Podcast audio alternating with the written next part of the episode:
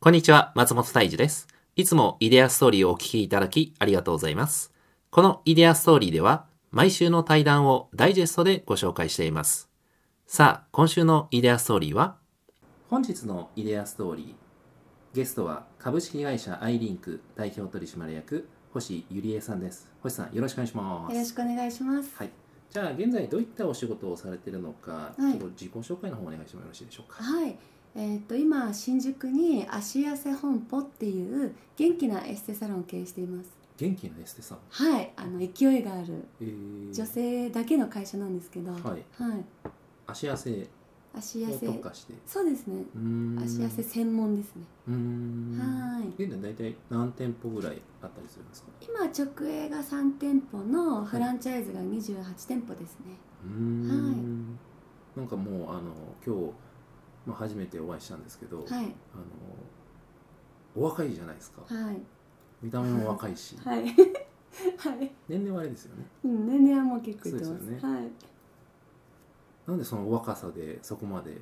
いってるのかっていうのをちょっとこれから聞いていきたいと思うんですけども、はい、大体年間28店舗で、はい、今何年ぐらいやってらっしゃいますか今起業してちょうど今年の 9, 9月で、えー、8えー、9年目ですねうん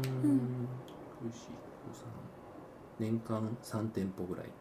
そうですねフランチャイズは最初の5年でもうバッと20 25店舗ぐらい出しましたね、あ5年ではいじゃあちょっとお仕事の内容なんですけどちょっとどういったサービスがあって、はい、ちょっとどういった対応するのかとか、はい、ちょっとなんか御社の特徴とかこだわりとかそういうのがあれば教えていただけますか、はいもう本当足痩せ専門に特化していて、はい、あの骨盤矯正と、うんうん、え送信っていう痩せるダイエット目的のあのエステサロンなんですけど、はいはいはい、産後のお母さんとかって骨盤が開くので、はいはいはい、うん、そういう方に特化して、はい、美容治療院っていう形で、はい、展開してます、えー、産後の人が来るターゲットとしては多かったりするんですか、多いですね年齢層は広いんですけども、はいはいはいうん、子供産んだ産後のお母さんが骨盤締めるって締めないと腰痛持ちとかになっちゃうので、はい、はい、なるほどじゃあ女性専門ってことですよねそうです男性はないないですはい、ちょうど僕今ダイエットしてるんであ あねえそうなんですそうなんです、ね、はい、うん、じゃあフランチャイズについてもちょっとお伺いしたいんですけど、はい、加盟してる人ってのはどういう人たちが多かったりするんですか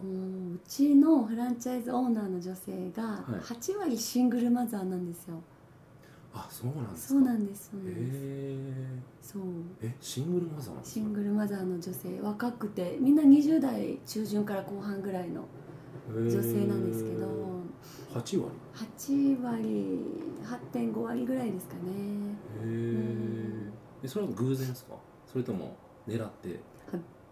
一応偶然ですね。あ、偶然。はい。偶然で8割ってすごいですね。すごいですよね。だから子供がいて、その、うんあのお勤めに出るのとかって結構時間も長いし、はい、通勤も大変なので自宅サロンとかはいはいはいそうそうそう基本は自宅サロンが多いってことですかそうですねマンション展開でうち今展開してるのでマンションサロンっていう感じでなるほどじゃあ子供も見れるみたいなそうですね子供うん、うん、いいながらとかでもやってる方もいますね。あじゃあ私立中に子供が帰ってくる場合もあるありますね。うん、あそういう感じなんです、ね、そうなんですよね。シングルマザーの人なんであれなんですか、うん、あの加盟しようっていうふうに結構来たりするんですか。やっぱりその自分のお店を持ちたいっていう女性って多くて、でもノウハウがないし、開業って言っても、あの何からしていいか分かんないっていう方に、ノウハウとかやり方を全部お伝えしていて、まあ、マンション展開だとリスクも本当に少なくできるので、はいでじゃあ結構新たに借りるっていうより、今はもともと持ってる住んでるところでやる人が多かったりするんですかそれともまた借りるみたいなそうですね基本的にはまあお店として借りてる方がほとんどですね、うん、はいまあでも普通に 1K とか、うん、そういうそうですね、うん、こういう感じでもできるし 1K とか、はいはいはい、あそんな感じですはい、はい、うんそうへえシングルマザーは8割かちょっと意外な回答でしたね、そうなんですよへえなので結構やっぱりあの今女性のはい起業とか女性の社会進出が東京都知事の方もうんうんうん言ってるので、うんうんそうすごく取材とかそういう、うんあのテレビニュース番組にもうん出てほしいって声も結構いただいてますね。うーんなるほどもともとじゃあそういうのをやってた人が経験者が多かったりするんですかそれともうん未経験うちはほとんど未経験で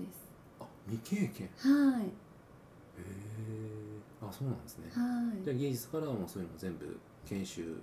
研修ですかそうですね期間で教えてはい。うーん私もあのもともと保育士だったので、うん未経験からエステ業界に入ってるので、うんうんうんはいあそうなんですねうんうーんそうなんですよ。うんなんか基準とかあるんですかあのその 誰でもなれたりするんですかえーっとやっぱりやる気のある人で、明いるくて元気で素直でうん綺麗な人限定にしてます。綺麗な 人そこがポイントなんですねはい、私の個人的な好みなんですけど、はいいえー、やっぱ綺麗な人じゃなきゃダメうん、ある程度はやっぱり美容なので、ああそっかそっかそっかそうそうそうですよねえーうんなるほどじゃあ大体は28人は綺麗な人うん、みんな綺麗ですねすごい、ううんん若い人たちばかりなんですよねそうですね今若い方が多いですね、うんオーナーフランチャイズオーナーの方は若いです、みんなうんんじゃあそのフランチャイズの1店舗の人は、はいスタッフとか抱えないんで大体1人でやってる一人でやってる方もいればスタッフさん45人でやってる方もいれば15人ぐらい今スタッフさんがいるオーナーさんもいていろいろですねうんはいそれで研修だとどこら辺まで教えるんですかけ例えば技術はもちろん、はいうーその回転の仕方だったりとか集客だったりとか、はいどどういうところまでもう全部です経営全般あですもうね全部なんですね、はいへー大体どどれぐらい費用かかるとか聞いても大丈夫ですか、フランチャイズ費用は基本的にはまあ初期費用300万いただいてはいやってますね、はいあとは毎月売り上げのテンパーバックっていう形でうーんやらせてもらってますうーうんんまあ、300万だったらね、まあ、気軽じゃないですけど、うんまあなんね、フランチャイズって大体なんか1000万だったりとかそうそうなんですねいうイメージあるじゃないですか、はいなんとかシングルマザーの人でも貯金してた人だったらうんいねけそうな感じですよね、分割とかでねうん、あはいはいはいうんあ分割もできるわけですね、はうい、ん大体1店舗で予想っていうかはいどれぐらい儲かるものなんですかあもうベッド数にもよるんですけど、はい5台ぐらい置けるんだったらもう500万はいってほしいなっていうのはおありますし500万売り上げですね、おーうん、でエステって利益率がもうやっぱいいじゃないですいいですかよそうそうそうそういい仕事ですよねいいビジネスですよ ねうんあれ現現在星さんもまだはい現役でやってるんですか、はい空いた時間自宅でやってますうーんはいなるほどなるほどうんうんなんか人材ちょっと人材の部分も聞きたいんですけど、うんはいなんか人材をこういう人はいいとか、うんまあ、見つけるっていうか判断するっていうか、はい見極めるっていうか、はいやっぱ難しいじゃないですか ああそんなことないですね うん難しいまあ一般的には難しいと思うんですけど、はい。なんか星さん流的ななんかそういうのあなんかーコツっていうかポイントっていうか、うそういうのあんっ。たりします私面接が趣味特技で、うーんはい。なんか目見たらわかるっていうか、目うう。んもう基本的には可能性のない人っていないと思ってるタイプなので、はいはいはい目に力がある子とか、うんじ今は自信がないけど、うんなんか変わりたいとか。うん自分の人生を良くしていきたいって女性だったらうんすぐ採用しちゃいます。へー はいそれはなんだろう理屈じゃなくてはい。感覚自分の感覚的な感覚感じなんですかねうん私基本大体採用しちゃうタイプなのでえ基本採用者基本はもうやっぱやりたくて来てるのでああなるほどなるほどそうそうそうそうーん結構あそうですよね、うんまあ目力があるとかはありますけど、うはいまあ、でも感覚で分かるんですうもんね、んちょっと説明難しいですよねそうですよね、うもう変わりたいって思ってる子うちのスタッフさんとかはもともとうつ病で車椅子だった女の子があの初代店長だったりとかするんですけど、あそうなんですねなんかすごいストーリーがありますねそうなんですようへーち創業メンバーの大半が入れ墨入ってたりとか あそうなんですかはいえ学歴職歴関係ないので、ーはい本当にもうやる気のある方ウェルカムっていう感じでうーんもうその話、面接で話してる時にはい変わりたい今こういう現状過去こうでしたとはいで将来こうなっていきたいっていうのがやっぱ言葉で伝わってくるっていうのを感じるわけですか、感じますねうーんだから採用しても続かないだろうと思う子は本当続かなかったりとかしますようんねあ当たるんですね当たりますよね大体うーうんそれはどこら辺でどこら辺のあのセリフでセリフっていうかうん分かるんですかでもやっぱり女性だけじゃなくて男性もそうだと思うんですけどやると決めてる子覚悟してる女性って本当強いのでうんはあそっか特にシングルマザーでもあるしお子さんも育てなきゃいけないし、うんあそこの強い部分もあるわけです、強いいですようんねやっぱ守るべきものがある女性ってうん絶対だってうち28店舗あって全店舗大黒字なのであそうなんですそかうなんですそうなんです